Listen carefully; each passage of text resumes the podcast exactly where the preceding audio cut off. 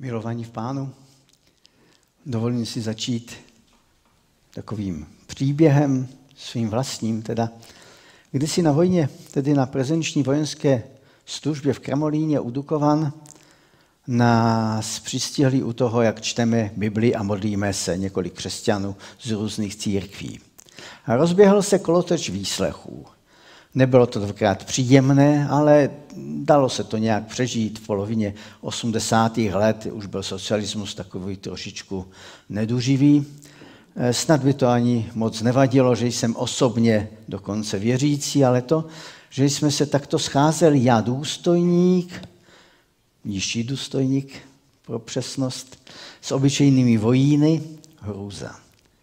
Jak jste si vůbec mohl tohle dovolit, setkávat se s mužstvem? Bylo mi k mému úžasu řečeno, vy jste přece důstojník. Tohle velitelům a kontrášům vojenské kontrarozvědce vadilo nejvíce. A mě to zaskočilo. Mne tento způsob uvažování a dělení lidí na lepší a horší, na křesťanské důstojníky a vojíny opravdu tehdy hluboce zasáh, zaskočil. Přeci naopak komunismus a socialismus by měl být o zrušení rozdílu mezi lidmi. Tak proč tolik povyku? A ehle je to někdy naopak. Mohl jsem tehdy argumentovat textem, který budeme mít jako základ dnešního kázání. Ale mně nenapadlo tento text tehdy použít. Přečteme si tedy text, který byl určen ke kázání na dnešní den, první den v novém roce. Milost vám a pokoj od Boha Otce našeho a Pána Ježíše Kriste. Přečteme si z listu Galatianům, třetí kapitoly, několik málo veršů, začneme 26. Vy všichni jste přece skrze víru syny božími v Kristu Ježíši. Neboť vy všichni, kteří jste byli pokřtěni v Krista, také jste Krista oblékli. Není už rozdíl. To jsem měl použít, nepoužil jsem to. Mezi Židem a pohanem, otrokem a svobodným mužem a ženou. Vy všichni Jste jedno v Ježíši Kristu. Jste-li Kristovi, jste potomstvo Abrahamovo a dědicové toho, co Bůh zaslíbil.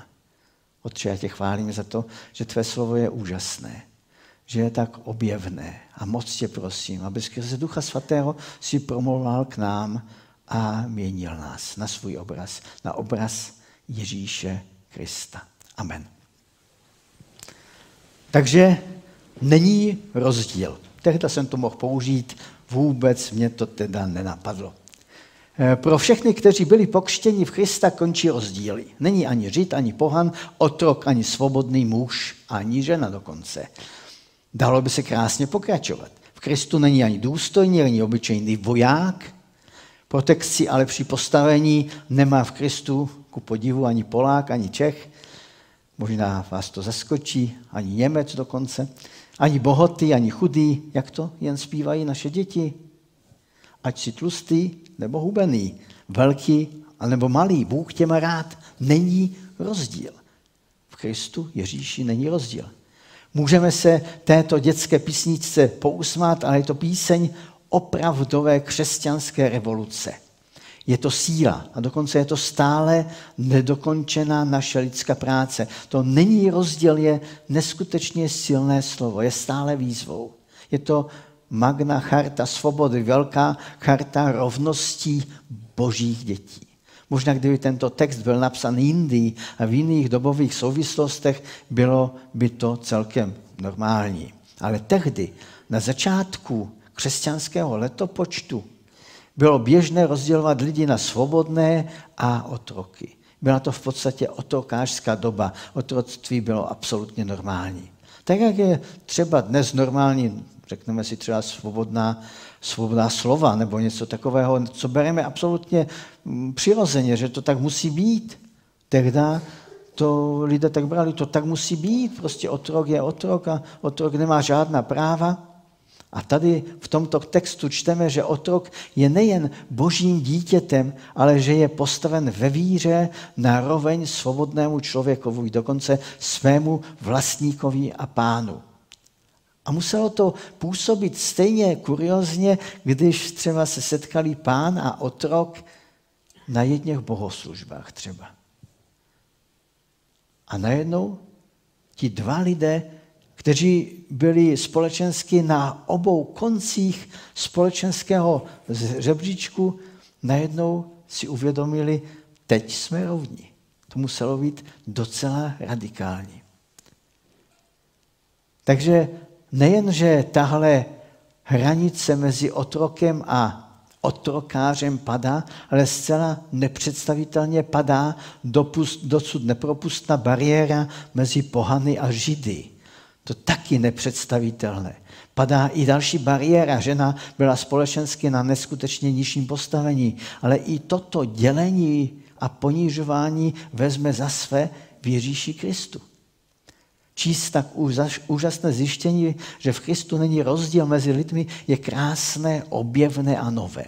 Když tento text čtu, jsem opravdu natřen. V Ježíši jsme si všichni rovni. Není rozdíl. Pokud to takhle není, máme problém. Jak to ale ve skutečnosti v praxi vypadalo? Jakub, pisatel dopisu křesťanům, musí začast tyto křesťany napomenout, napomenout celý zbor, že jakoby na to všechno zapomněli a začali sortovat lidi na bohaté, další dělení. Na bohaté, které upřednostňovali a ostatní chudáky, kteří zboru anebo vedení zboru nestáli ani za řeč. Zvláštní. Ale všichni četli, není rozdíl.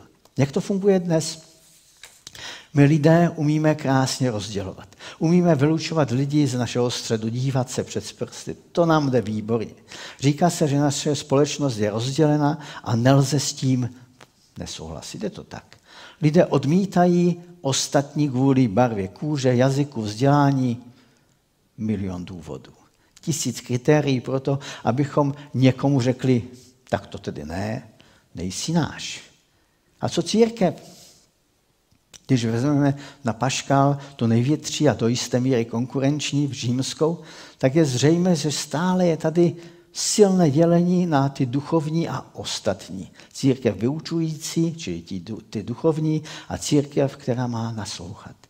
Ale ne, že by se nás tohle netýkalo. Jsou lidé, kteří vám řeknou, že duchovní jsou náboženští profesionálové, profesionálové a ostatní jsou tak nějak věřícími druhé kategorie. I to jsem zažil, i to jsem viděl, i to jsem slyšel. Ale dá se i naopak. Víte, nebudu opakovat slova, kterými se mě snažili urazit lidé poté, co jsem nastoupil do služby církvy. Jsi pro nás nepřijatelný, jelikož se nechal ordinovat. Přiznám se vám ale, že tohle se dá v pohodě zvládnout. Ale toto není jediné dělení třídění lidí. Dovolím si citovat z mého deníku, jednoho z mnoha deníků, které musí před po mé smrti spálit. Zapsáno 23.1.2005. Jsem vedoucí dorostu, jiný sbor, dokonce jiná církev. Půjdeš na dorost, ptám se, máme sportovní dorost. Měli jsme sportovní dorosty jednou měsíčně a na ně jsme zvali děcka z ulice. Ne. Proč? Protože chci prožít den s Bohem. A nechceš prožít den s božím lidem? Ptám se já. A na tu otázku jsem nedostal už odpověď. Bylo to pro tu konkrétní osobe, osobu málo duchovní. Možná na doplnění křesťankou už dlouho není. Mám draho, draze vykoupenou zkušenost, že třeba ti, kteří odmítali nedělní školku jako málo duchovní pro svoje děti a měli svoje vlastní super chvály, už bolá nechválí. Zažil jsem i to, že dorostenci řekli, že pokud tam budou chodit ti takzvaní nepřizpůsobiví, tak oni tam chodit nebudou. Bylo třeba rozdělit tuto službu pro ty duchovní, vyřehlené a čisté a pro ty ostatní. Počase i poslední ti nepřizpůsobiví pochopili, že nejsou vítáni a přestali chodit. V mých zápiscích je mnoho, přemnoho takových příběhů. Stále je to o církvi, Není to o lidech z takzvaného světa. Ale mimo církev to je samozřejmě ještě horší. hrůzy minulých století dokládají, kam až může zajít dělení lidí na vy a my. Přečetl jsem knihu o tom, co se dělo v Americe 19. století. Neskutečné věci, neskutečné zrudnosti, bílí a ostatní, postoje a činy velice často okrášleny citáty z Bible. Lidé byli křesťany, účastnili se pravidelných bohoslužeb a zcela určitě četli naše slova. Není rozdílu, ale v kostelích i mimo ně se od těch ostatních dokonale oddělili. Nepovažovali je v podstatě ani za lidi. Není rozdíl. Jsme v církvi. Opakujme, milí zbore, aspoň v srdcích, tady není zvykem opakovat pokazateli, ale opakujte v srdci. V Kristu není rozdíl. Přesto Galatiané si důvod ke kádrování, k vylučování našli. Tedy šlo o to, tehdy šlo o to, co je závazné a co už ze zákona Mojžíšova závazné není. Šlo o to, zda křesťané z pohanů, kteří nedodržovali zákon Mojžíšův, mají nárok na Boha Izraele. A my jsme četli v úvodním textu z Genesis právě tu situaci s Abrahamem, kdy Abraham je osloven a dokonce nějakým způsobem se představuje. A představuje se Bůh i Mojžíšovi a představuje se další lidem. A tehdy první církev se ptala, jestli si křesťané z pohanů mohou nárokovat vše, co dostali židé. Docela zásadní, důležitá otázka.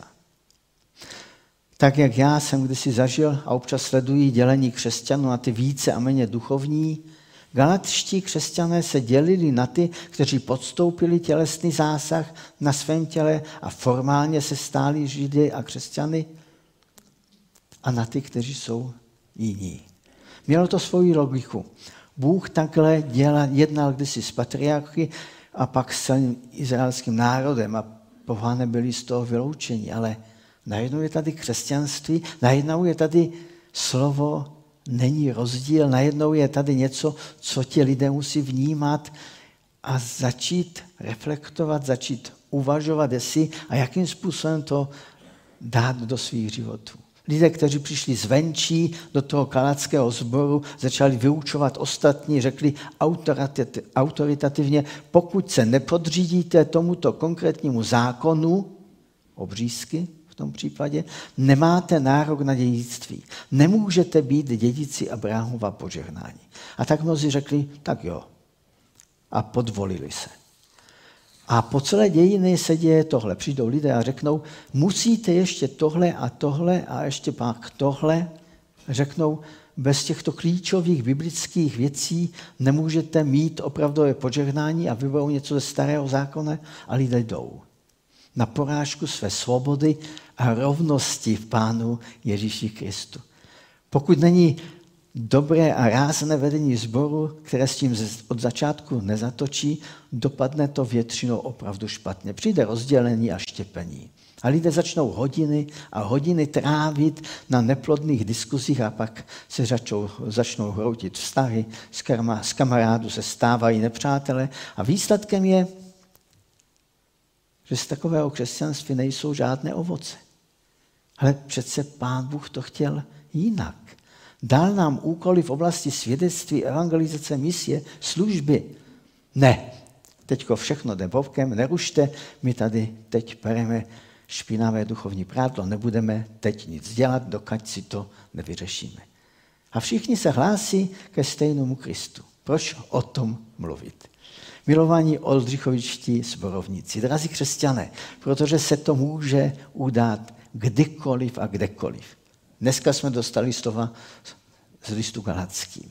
Ale klidně to může být dopis jakémukoliv křesťanskému zboru, pokud si nedá pozor.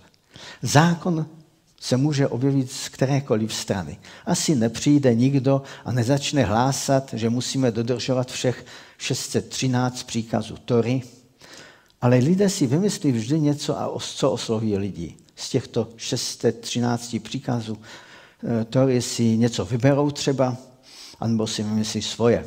A lidé bez hlavě jdou. Už teď už neslyšíme v takovém sboru jako křesťané to naše osvobodivé. Není rozdíl, ale rozdíly najdeme i tam, kde opravdu nejsou. Jaký měl význam zákon Mojžíšův a v čem je jeho přínos? Protože o tom je to slovo v listu galackým.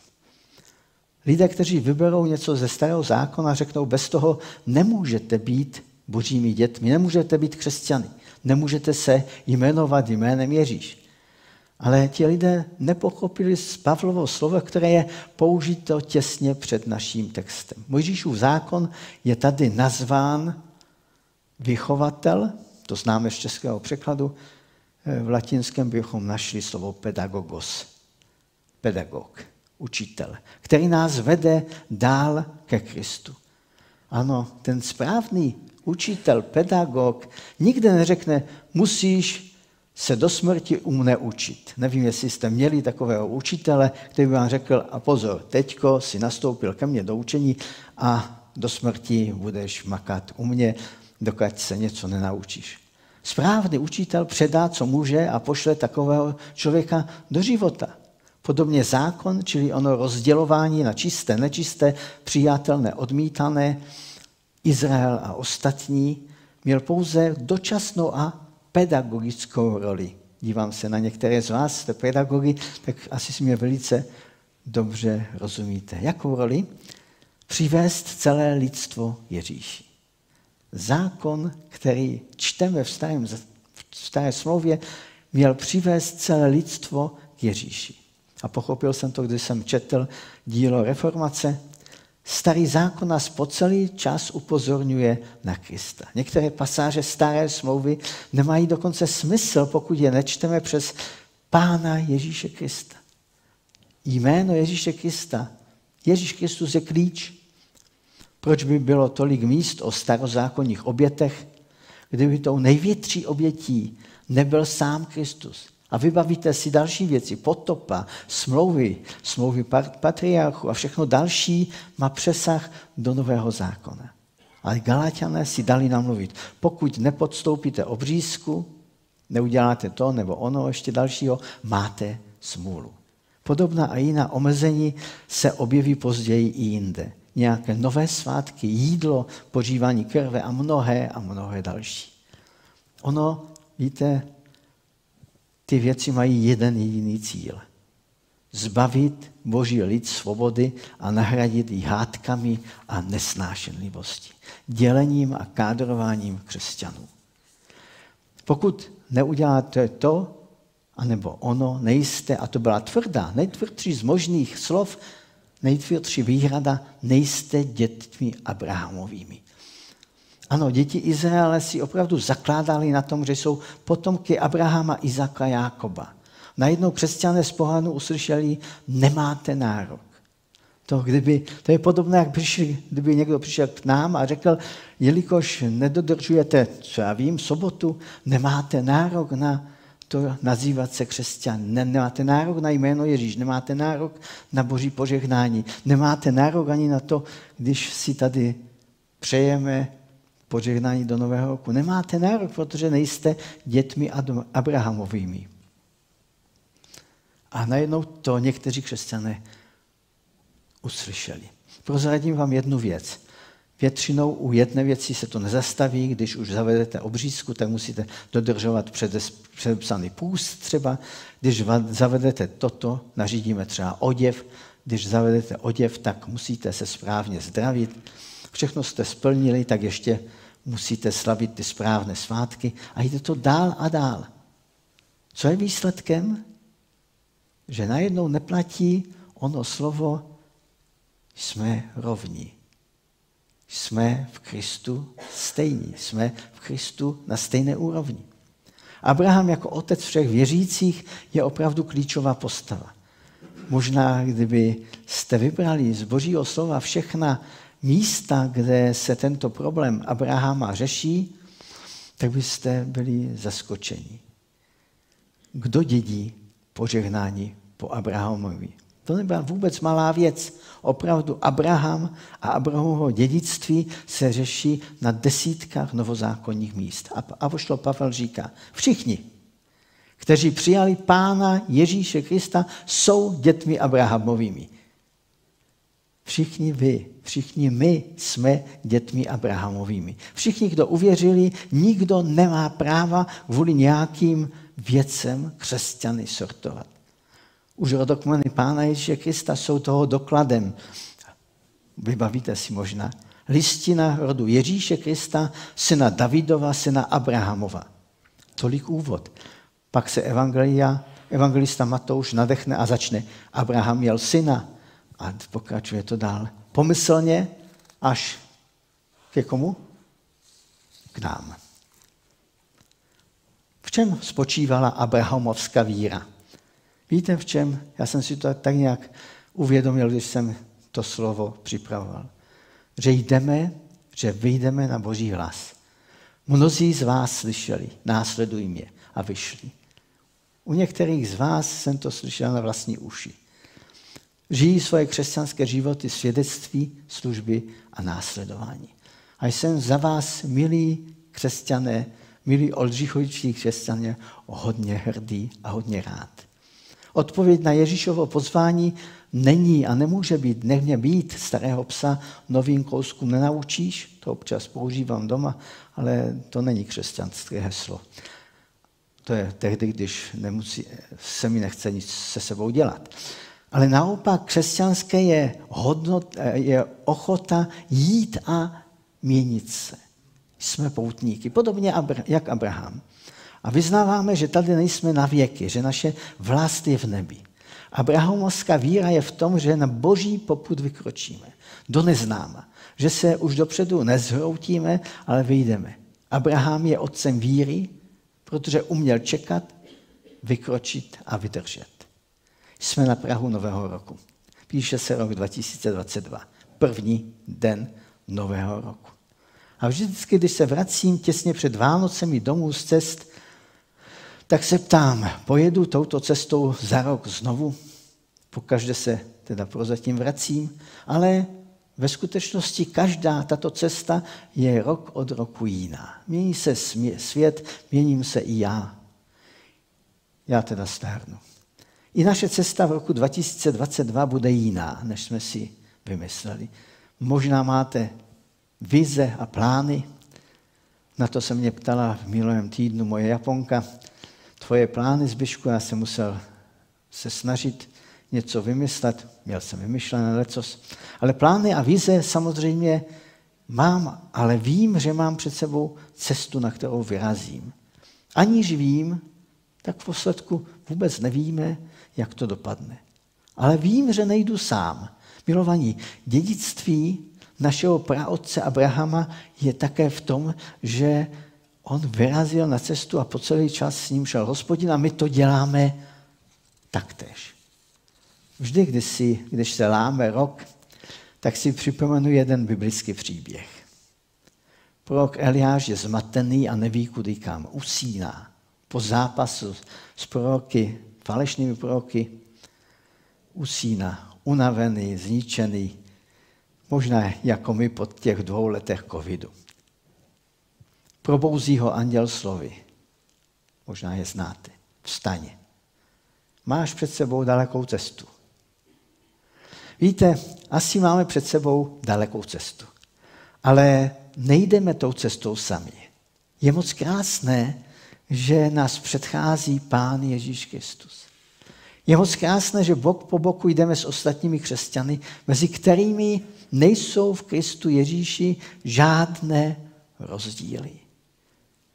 Uvědomíme si znovu to osvobozující, není rozdíl. Není rozdíl. V Kristu není rozdíl. Přeji vám, drazí oldřichovičtí křesťané, spolubratři, spolusestry a všichni vy, kteří s námi jste přes internet, ať nám společná cesta dělá radost a přináší požehnání. Víte, jsem neskutečně rád, že jdeme po této cestě společně, protože není rozdíl. V Pánu Ježíši Kristu není rozdíl. Budeme se modlit. Otče, já tě chválím za to, že jsi nám dal své slovo. Chválím tě za to, že v tobě není žádný rozdíl mezi námi, tvými dětmi. A moc tě prosím, abychom si to uvědomovali. A taky dej milost našemu zboru, abychom si nikdy svobodu v Kristu, v tobě nenechali vzít. Amen.